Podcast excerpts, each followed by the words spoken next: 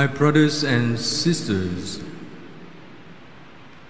you are sitting from afar, participating on this most sacred and important vigil.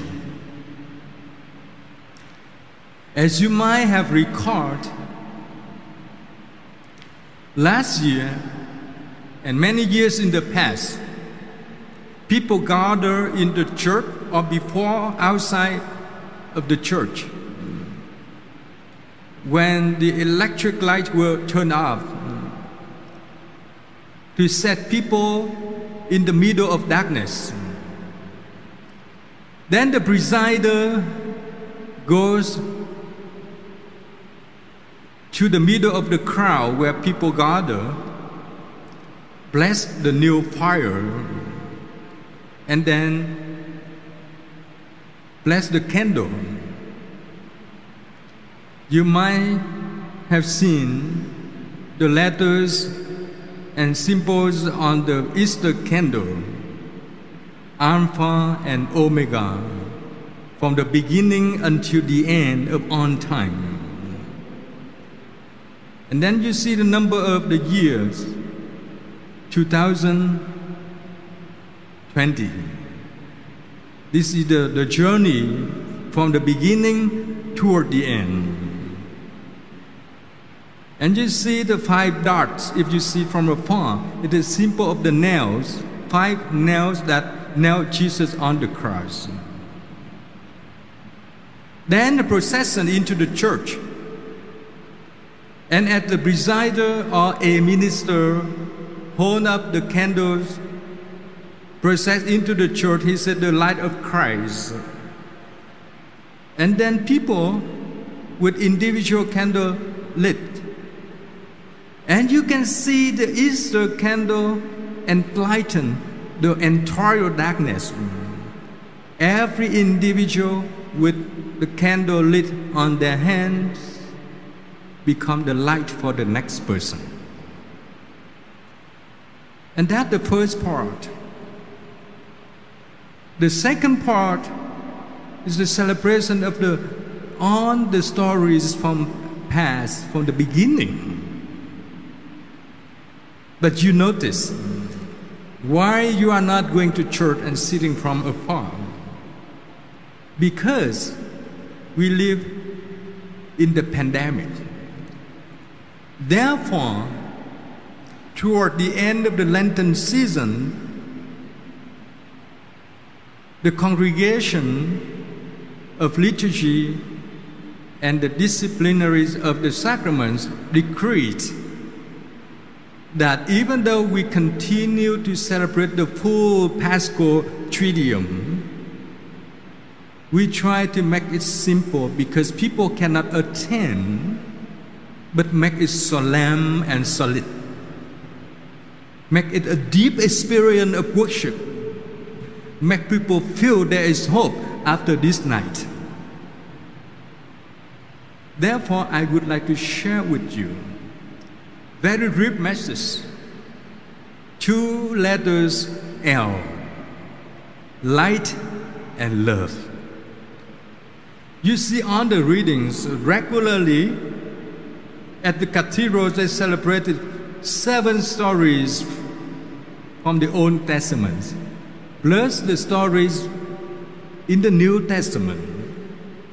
But today we listen to two stories. The story of creation upon humankind, the birth of the humankind, and the story of Exodus. On every journey in the past, in the present, and continue to the future, God is with people. God has been, continues, and will be there for people. That's the light that shines before every single step. That's the light that enlightens the yoke on every single shoulder, because God walks with us. God is the light, The meaning of tonight's vigil is to let the light of Christ be shined. And how that light can be shined? After you blow up the candles, how can you see the light? It's in your life. The light in your life, which is called love. The Gospel of, John, of Matthew reminds us, after Jesus was placed in the tomb, the woman who loved him and were eager to go find him could not find him. What the message they had received, Jesus said that he was going to go to death with his passion, and he will rise so that people may come to believe. And Jesus asked them to tell his disciples to do what? To meet him after he rose from the dead. Meet him where? In Galilee. Why Galilee? According to this gospel, Galilee was the place Jesus began his public ministry after he was baptized. This place, Galilee, where he called those first disciples and began them the journey with him. Now, the disciples on their own, God did not abandon them. Jesus wanted them to go back to Galilee, where the first time they met Jesus.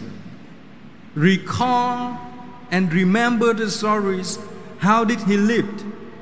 What did he teach? And be modeled after him. As remember, we can remember on Holy Thursday, two evenings ago, I share with you the message that God had loved the world and continue to love the world until the end. Now, that love is continued. Of course, many years we have come to church on this night, and the next day we celebrate the entire season of Easter. We continue to hear a lot about God's redeeming of our sins.